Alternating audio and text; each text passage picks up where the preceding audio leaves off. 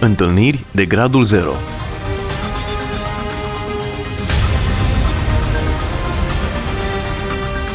O emisiune realizată de Cristina Olariu.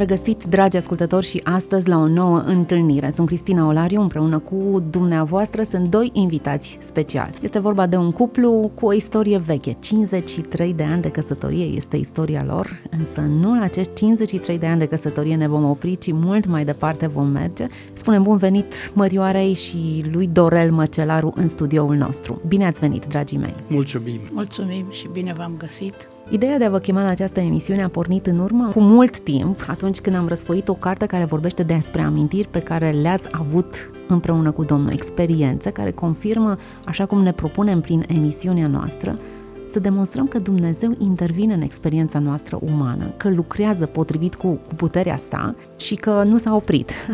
Sunt situații în care observăm, vedem atât de clar degetul lui, intervenția lui, încât nu putem să facem altceva decât să afirmăm și să subliniem, da, Dumnezeu există și Dumnezeu lucrează în viața noastră. Aș vrea să ne oprim la un moment special pe care l-ați avut în viața dumneavoastră, când v-ați dat seama, da, aici este intervenția lui Dumnezeu incontestabilă. Este foarte greu să alegi din multele și multele experiențe cu Dumnezeu unele care să poată fi spuse în câteva cuvinte. Pentru că Dumnezeu este așa de mare încât nu-l putem pune într-un șablon. Aș vrea să mă întorc la vremea copilăriei mele și să vă spun că, de fapt, când Dumnezeu are în plan cu un cineva, un plan cu cineva, vrăjmașul este acela care tot mereu caută să ia viața. Și așa a fost și viața mea. La vârsta de 8 ani m-am născut în comuna Ramna, județul Caraș-Severin, lângă Berzovia și la noi nu era gară în sat pentru că era așa localitatea între dealuri așa și într-o vară am zis mamei mele, dăm te rog câteva mere să mă duc. Oamenii de la noi din comună se duceau acolo la gară pentru că Berzovia este un nod de care ferată și trenul stă cam 20 de minute acolo în gară până vine Reșița să întâlnească cu Timișoara și Oravița și mergeau oamenii cu fructe, puneau acolo jos pe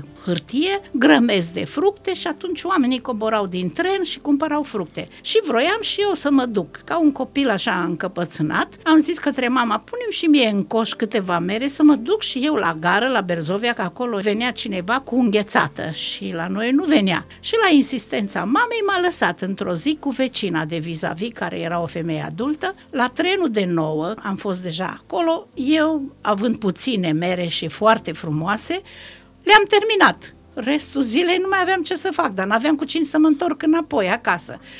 Oamenii n-au terminat, că aveau mai multe fructe și atunci am stat și la trenul de 12 când vine. Eu între timp m-am mâncat înghețată și mă uitam la ei ce fac acolo în gară, ca un copil de 8 ani. După trenul de 12, oamenii au zis că rămân și pentru trenurile de ora 5, pentru că mai aveau marfă. Dar după vreun ceas, așa pe la 1 și ceva, unul dintre oamenii care eram acolo, era mai mulți, poate 10, 12 persoane, oameni adulți care au venit cu marfă, zice, măi, uite ce ploaie vine, ia uite ce nor negru, haideți să plecăm acasă, că nu o să mai putem face nimic pentru ora 5. Și lumea și-a adunat ce-o mai avut marfă și să plecăm către casă.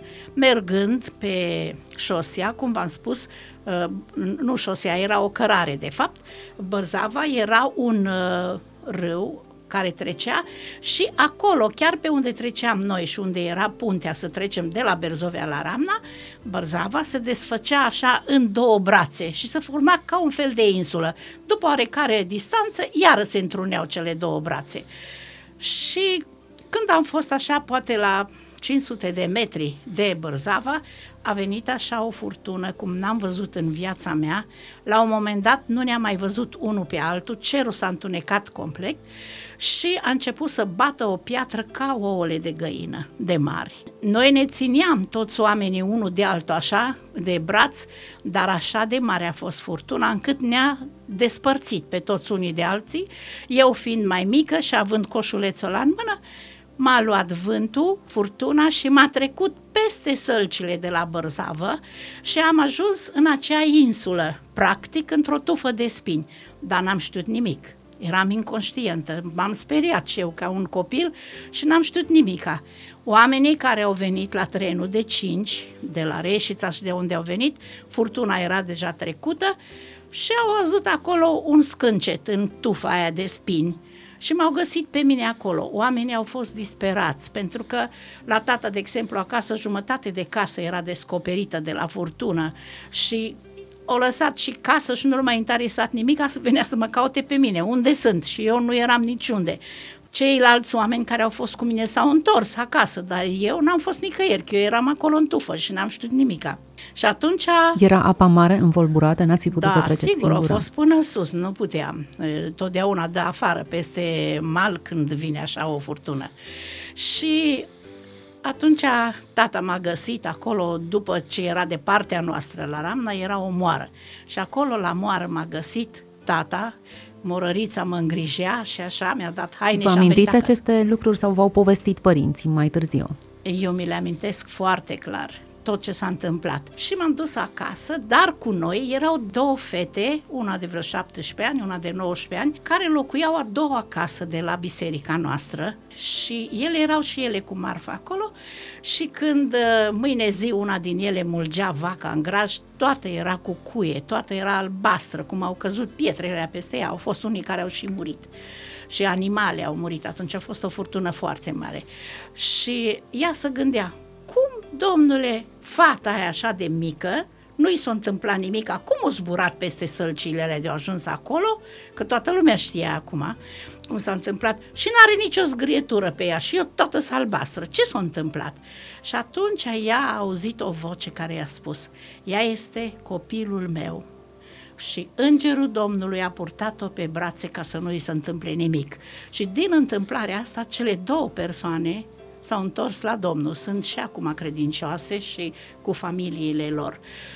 Mai târziu, când am fost de 10 ani, mama mea era însărcinată cu una dintre surorile mele, care era mai mică ca mine și nu putea să meargă la secerat, cum se făcea pe vremea aceea, cu secera să adunau snopii și să legau, nu erau combine și ca acum, trebuia să secerăm grâu și atunci tata s-a asociat cu un verișor de-a lui și cu soția, o zi mergeam noi la el, o zi veneau ei la noi și lucram împreună. Bunica noastră, bunica mea, i-a legat snopii după noi, cum noi făceam și eu și mătușa mea. Cam în ce ani se întâmplau lucrurile acestea? În 53. Uh, în da. 53, așa se strângea, mea, da. se strângea grâul. Da. Și... Uh, mama dumneavoastră nu era acolo? Mama nu era, ea era acasă pentru că era însărcinată, că după aceea la câteva zile a născut-o pe sora mea, Lidia. Și dimineața, când am plecat la secerat, tata, ieșind pe ușă, a auzit o voce care i-a spus, ocupă-te de Simion. Simion îl chema pe unchiul că astăzi îi iau viața. Și tata s-a speriat, s-a uitat în jur și a auzit de două ori aceea voce. I s-a repetat din nou. El nu ne-a spus nimic, tata, atunci, în momentul acela, dar ne-am dus la lucru și nu prea am lucrat în ziua aceea. Că tata tot timpul i-a vorbit unchiului despre Dumnezeu și nevoia de mântuire și să-l primească pe Dumnezeu. El era un om foarte corect, un om onest, nu bea, nu fuma, nu înjura, doar că avea o singură plăcere, să înceapă hora în fiecare duminică. El începea hora, îi plăcea mult să danseze. Și îi spune la tata, măi vere, am să mă pocăiesc, dar după 15 august, că atunci mai vreau să mân hora la Sfânta Mărie, că atunci era rugă cum eram banat și atunci mă voi pocăi. Și tatăl a spus, nu, Simioane, tu astăzi trebuie să te pocăiești, astăzi trebuie să spui Domnului, de astăzi sunt al tău. I-a zis și ceva despre vocea pe care a auzit-o? Nu i-a zis nimic, că probabil atunci s-ar fi speriat tata a vrut să îi vorbească, vocea nu i-a spus punei. Uh-huh. A zis, ocupă-te de el pentru mântuirea lui. Și pe la prânz, nici n-am luat prânzul, dintr-o dată, așa, din senină, era o zi senină, o palmă de nor și a început o ploaie așa dintr-o dată, ca de vară. Repede am fugit acolo sub o salcie din asta pletoasă, practic era mai mult o tufă așa, să ne scutim acolo am luat o pătură în cap eu cu mătușa, una unchiul cu tata meu și bunica era separată așa, stătea pe ceva și cu o pătură în cap. Nu departe de locul acela, poate 150 de metri, trecea Bărzava și erau sălciile înalte și mari și alți pomi în jur. Și tata tot continua să-i spună și acolo sub pătură, că tata își dădea seama că se întâmplă ceva. Și spunea, Simioane, predați inima Domnului Isus. Pune acum te primesc, Doamne Isus, în inima mea și îl îndemna. Și el ți-am spus că în 15 august. Și dintr-o dată s-a oprit ploaia aceea și unchiul zice, Băi, vere, zice, uite că nu trecut ploaia, vine din partea asta la altă și mai mare. Și tata în momentul acela s-a dezlipit de el ca să se uite unde vine ploaia și în momentul acela ne-a lovit un trăsnet. Vă amintiți exact momentul? Da. M-am trezit doar fiind jos, eu fiind cea mai mică și cea mai ușoară, pe mâna stângă a căzut tata meu, pe mâna dreaptă a căzut mătușa și pe pieptul meu a căzut cu capul unchiul. Și nu știam nimic, cât am stat acolo nu știu, cât timp eram în apa aceea, pentru că a plouat foarte tare, de a fost o băltea apa a luat și foc salcia? Era foc? Erați arși? Era doar să vedea urma de trăsnet până la un anumit loc și de acolo unde a fost capul uh, unchiului meu, pentru că el era rezemat de salcie, acolo probabil că a intrat în cap, că așa s-a văzut în cap gaura unde a intrat uh, trăsnetul cum vă spun, nu știu cât timp am stat acolo, pentru că oamenii au început deja să vină acasă, spre casă că trecuse ploaia și nu mai puteau lucra nimeni. Și am auzit-o pe bunica, nu știam ce este. Când m-am trezit, vedeam cerul deasupra, simțeam așa o durere mare, parcă cineva îmi smulgea tot abdomenul din mine, nu mai puteam. Atunci am auzit-o pe bunica când striga, oameni buni, veniți și ajutați-mă, că ai mei toți sunt trăzniți. Și atunci am realizat, ca și copil, că era un trăznet. Între timp s-a dezmeticit puțin și tata, mătușa nu și-a revenit. Dar nu era moartă nu era moartă, dar nu și-a revenit. După trei zile abia și-a revenit pentru că avea o, o săgeată din aceea de trăsnet la două degete de inimă, că i-au făcut radiografia și s-a văzut clar cum mergea o dungă neagră până în jos pe lângă inimă. Și ea s-a trezit numai după trei zile după ce unchiul deja a fost înmormântat. Unchiul murise. Unchiul murise la mine pe piept am văzut dintr-o dată cum s-a întins tare și dintr-o dată s-a strâns și a ajuns negru-negru, i-a fost fața neagră.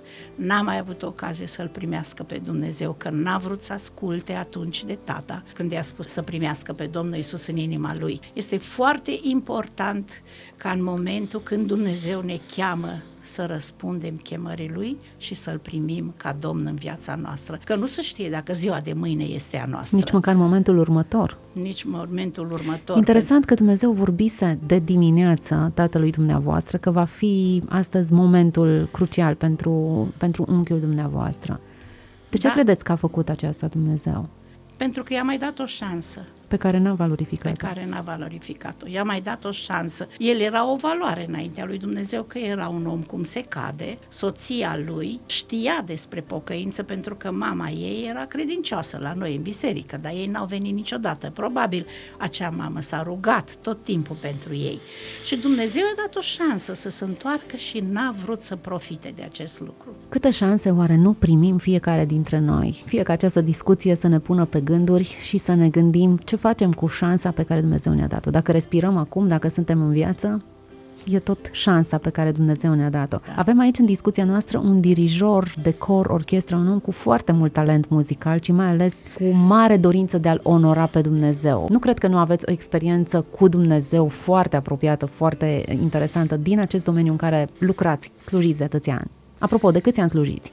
Dacă stau bine să mă gândesc, peste 50 de ani mă ocup de partea muzicală în Casa lui Dumnezeu și dorința mea a fost întotdeauna să înalți numele Lui și să-L proslăvesc prin ceea ce facem. Câți ani aveați când ați început să, să vă ocupați de muzică? Începuturile au fost pe la 18 ani, când am început să ne ocupăm de muzică, să cântăm împreună, dar cântam acasă. Apoi, după, Amândoi cântați? Vă cunoșteați atunci? Uh, da, sigur. Așa ne-am, ne-am cunoscut. Cântând. ne-am cunoscut pentru că așa a adus Dumnezeu momentele și planul lui era să ne pună împreună ca să rezulte ceea ce este de fapt. Aș vrea să vă istorisesc că în lucrarea pe care Dumnezeu m-a chemat în majoritatea ocaziilor când mă ridic sau înainte de a mă ridica, mă rog și cer prezența lui Dumnezeu peste mine ca ceea ce fac să aibă valoare înaintea lui. Nu mai e doar muzică de... sau uh, hobby, este mult mai mult. Da, este o slujire în casa lui Dumnezeu. Aș vrea să vă spun că de-a lungul anilor am văzut călăuzirea și sprijinul lui Dumnezeu în această lucrare și doresc să vă relatez o întâmplare care m-a marcat în urmă cu mulți ani. Era prin anii 75-76, nu mai aduc aminte cu exactitate data, dar lucrul acela m-a marcat și a fost pentru mine un lucru care mă urmărește și în zilele de astăzi. Eram în orchestră, toți tineri, toți plini de elan, cu avânt, cu dragoste pentru ceea ce făceam. Ne bucuram împreună în rugăciune, în cântare, în misiuni, mergeam în diferite locuri să cântăm și era așa o legătură și o plăcută ambianță între noi încât eram ca o familie. De multe ori când nu aveam loc la biserică să ținem repetiții pentru că erau alte activități, îi chemam la mine acasă sau mergeam în altă familie și țineam repetiții, era ceva extraordinar și toți răspundeau foarte, foarte pozitiv la toate acțiunile pe care le făceam. Însă, printre toți acești tineri care erau în uh, formație, atunci, la vremea aceea, era o persoană care nu se alipea de noi ea făcea o opinie separată, ea nu venea cu noi, ea avea un comportament deosebit, ă, nu era atașată, nu era dăruită în lucrare și mie nu-mi plăcea atitudinea ei. Și m-am tot frământat și m-am tot zbuciumat și am vorbit cu soția, n-am mai vorbit cu altcineva, cu nimeni, decât cu soția mea. Și într-o miercuri, după masă, i-am spus, dragă, cred că mâine, adică joi, va fi ultima zi în care această persoană va mai veni la orchestră. Am să-i spun uh, să nu mai vină. Dar îmi puneam un mare semn de întrebare că eu eram coleg de servici cu tatăl ei și lucrul acesta m-a împiedicat multă vreme să-i spun. Oare ce va zice acest om? Că dacă eu îi spun ei să nu mai vină la orchestră, s-ar putea ea să nu mai vină deloc în biserică și mă tot frăbântam cu lucrul acesta. Ei, în fine, seara m-am rugat și m-am culcat. Și noaptea visez un vis. Visez că sunt în parcela exact unde era locul orchestrei în biserică. Era o parcelă cu butuci de vie și eu mă ocupam de îngrijirea lor. Toți erau așezați frumos în rând, legați, tunși, puși pe rod, săpat, curat, nu erau buruie, nu era nimic, nimic, decât într-un colț, exact în locul unde stătea această persoană, era un butuc de vie care era dezordonat, nu se lăsa tuns, nu puteam să leg nimica. Eu eram cu un hârleț în mână, gândeam și mă socoteam, dacă îl bag aici să o scot, să scot via asta, deranjez pe ăsta. Dacă mă bag din ce deranjez pe altul. Domne, cum să fac să-l scot odată afară? Și în timp ce mă frământam așa, apare o persoană, un bărbat impunător, îmbrăcat în alb și pune mâna pe umărul meu și îmi spune așa cu o voce blândă, cu băgatul și cu scosul sunt eu. Tu ești numai cu îngrijitul. Și am înțeles, misiunea mea era numai să-i îngrijesc. De fapt, în ziua următoare, joi, a fost ultima zi când această persoană a mai venit în cadrul orchestrei. Fără să-i spun eu un cuvânt, ea n-a mai venit. Extraordinar. Și, și am înțeles că este cineva care veghează asupra acestei lucrări, este cineva care, fără să-l văd eu în fiecare zi sau fără să spună în fiecare zi ceva, știu că el îmi pune în minte de multe ori lucruri pe care trebuie să le fac și cuvinte pe buze care trebuie să le vorbesc copiilor și să le spun despre calea pe care trebuie să mergem. Mi s-a întâmplat odată că am avut o discuție în plen cu tinerii despre păcatele tinereții. N-am spus pe nume cu tare sau cu tare sau cu tare, nici persoane, nici păcate, nici... am vorbit la modul general unii cărora le-a fost rușine să vină direct să mărturisească, mi-au dat telefon și mi-au spus, frate, îți mulțumesc că mi-ai vorbit despre lucrul acesta. Și mi-am dat seama că și aceasta a fost o călăuzire. Pentru că Dumnezeu ne vrea întotdeauna curați, sfinți și pregătiți oricând să putem să-i aducem laudă. E interesant cum aceste experiențe ne vorbesc nu doar de faptul că Dumnezeu există, dar și cum este El, cum gândește El și cum trebuie să ne raportăm noi la El. Mai aveți ceva să ne spuneți? Sunteți cu scriptura deschisă în față. Da, de multe ori am spus de, la alte emisiuni lucrările lui Dumnezeu și minunile care le-a făcut în viața mea, dar mi-aduc aminte de un uh, un moment în care Dumnezeu mi-a vorbit așa direct. Era unul din băieții mei care foarte tăcut, foarte retras și închis așa, nu puteai să pătrunzi de fapt în inima lui. Era un copil ascultător, venea cu noi la biserică, dar vedeam că nu are o inimă întreagă pentru Dumnezeu. Și pe mine mă frământa foarte mult lucrul acesta. Și stăteam înaintea lui Dumnezeu și plângeam și mă rugam și am zis, Doamne, Tu mi-ai dat 10 copii ca să-i aduc pentru tine, să mă prezint cu ei în ziua aceea înaintea ta și să spun, iată-mă, eu și copiii pe care tu mi-ai dat. Ce am să fac cu acest copil? Nu pot pătrunde în inima lui, nu știu ce este, dar nu-l văd bine. La ora actuală, Dumnezeu l-a ajutat să meargă la școala biblică, adică a făcut teologia. La ora actuală este conferențiar în Vechiul Testament, predă la ITP la București, a fost decan la OSIEC, la școala biblică, dar pe atunci avea cu totul alte gânduri și nu știam ce se întâmplă cu el. Și într-o zi m-am rugat foarte tare înaintea Domnului și am plâns și așa am avut un îndemn să iau Biblia și să deschid. Și mi s-a deschis la Isaia 44. Când mi-am aruncat ochii pe cuvânt, am auzit o voce de bărbat care îmi citea. Eu urmăream cu ochii cuvântul lui Dumnezeu și o voce îmi citea ceea ce eu urmăream. Și vreau doar să vă citesc câteva versete de aici. Ascultă acum, Iacove, eu am luat-o pentru mine, că e al meu robul meu Israele pe care te-am ales. Așa vorbește Domnul care te-a făcut și întocmit și care de la nașterea ta este sprijinul tău. Nu te teme de nimic, robul meu Iacov, Israelul meu pe care l-am ales căci voi turna ape peste pământul însetat și râuri pe pământul uscat. Voi turna Duhul meu peste sămânța ta și binecuvântarea mea peste odraslele tale și vor răsări ca firele de iarbă între apă, ca sălcile lângă pâraiele de apă. Unul va zice, eu sunt al Domnului, altul se va numi cu numele lui Iacov, iar altul va scrie cu mâna lui, al Domnului sunt și va fi cinstit cu numele lui Israel. Nu pot să vă spun ce am simțit. M-am prăbușit din nou înaintea Domnului și am mulțumit. Și ori de câte ori, că s-a mai întâmplat pe urmă, el este al patrulea copil.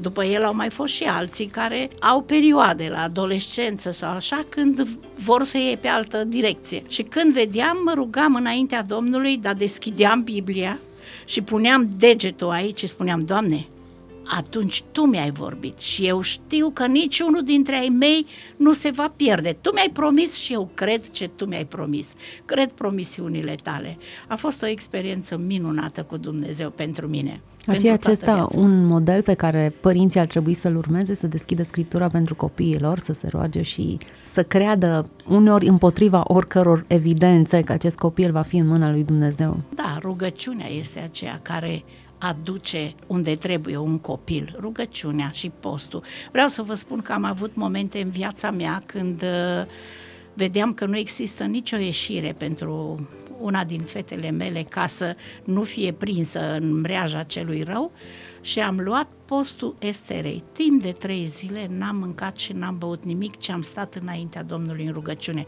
Și am zis, dacă Dumnezeu a dat izbândă poporului Israel prin acest post, Dumnezeu mă va asculta și pe mine prin acest post. Și am crezut cu fermitate ceea ce am știut și Dumnezeu mi-a răspuns tot așa de ferm cum am crezut. Toți copiii dumneavoastră sunt bine, sunt cuminți, sunt oameni realizați la locul lor, care mai ales îl iubesc pe Dumnezeu și îl slujesc mă uit cu admirație la dumneavoastră și cred că mai sunt mulți alții care fac acest lucru. Însă știu că în spatele acestor rezultate a fost ceva care a însemnat unor lacrimi, unor efort și că nu v-a fost ușor. Da, este adevărat. Dumnezeu le-a purtat de grijă de pâinea de toate zilele și de tot ce a fost, dar pentru ca să rămână lângă Dumnezeu, a trebuit multă jerfă. Ne aflăm la finalul acestei emisiuni, însă știu că de ați început, nu-i așa? Și acesta este și sentimentul meu. De am început să vorbim despre modul în care Dumnezeu a lucrat în viața dumneavoastră. Dar vă dau întâlnire în episodul următor ca să vedem în continuare în felul în care Dumnezeu a lucrat. Astăzi am mers în trecut și am aflat cum Dumnezeu v-a scăpat dintr-o furtună amenințătoare și v-a purtat pe brațele lui până în mijlocul râului Bârzava și ați scăpat nevătămată într-un context în care unii și-au pierdut viața sau au fost foarte rău răniți de grindina și furtuna aceea, ați supraviețuit unui trăznet, dar uh, unchiul dumneavoastră, cel care trebuia să primească vestea bună a Evangheliei, nu a mai supraviețuit. Un mesaj de atenționare pentru toți cei care ne-au ascultat. S-ar putea să nu mai aveți șansa să ascultați un nou episod uh, la Radio Vocea Evangheliei și acesta este să fie ultimul pe care l-ați auzit.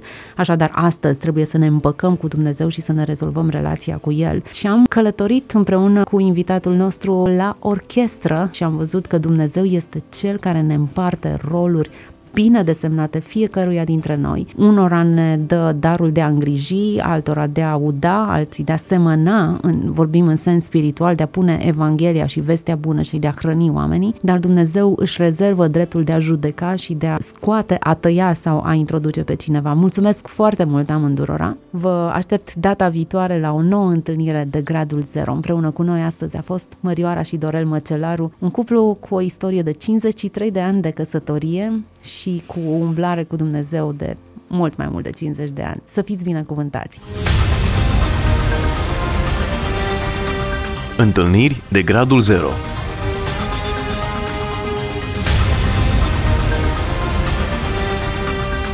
O emisiune realizată de Cristina Olariu.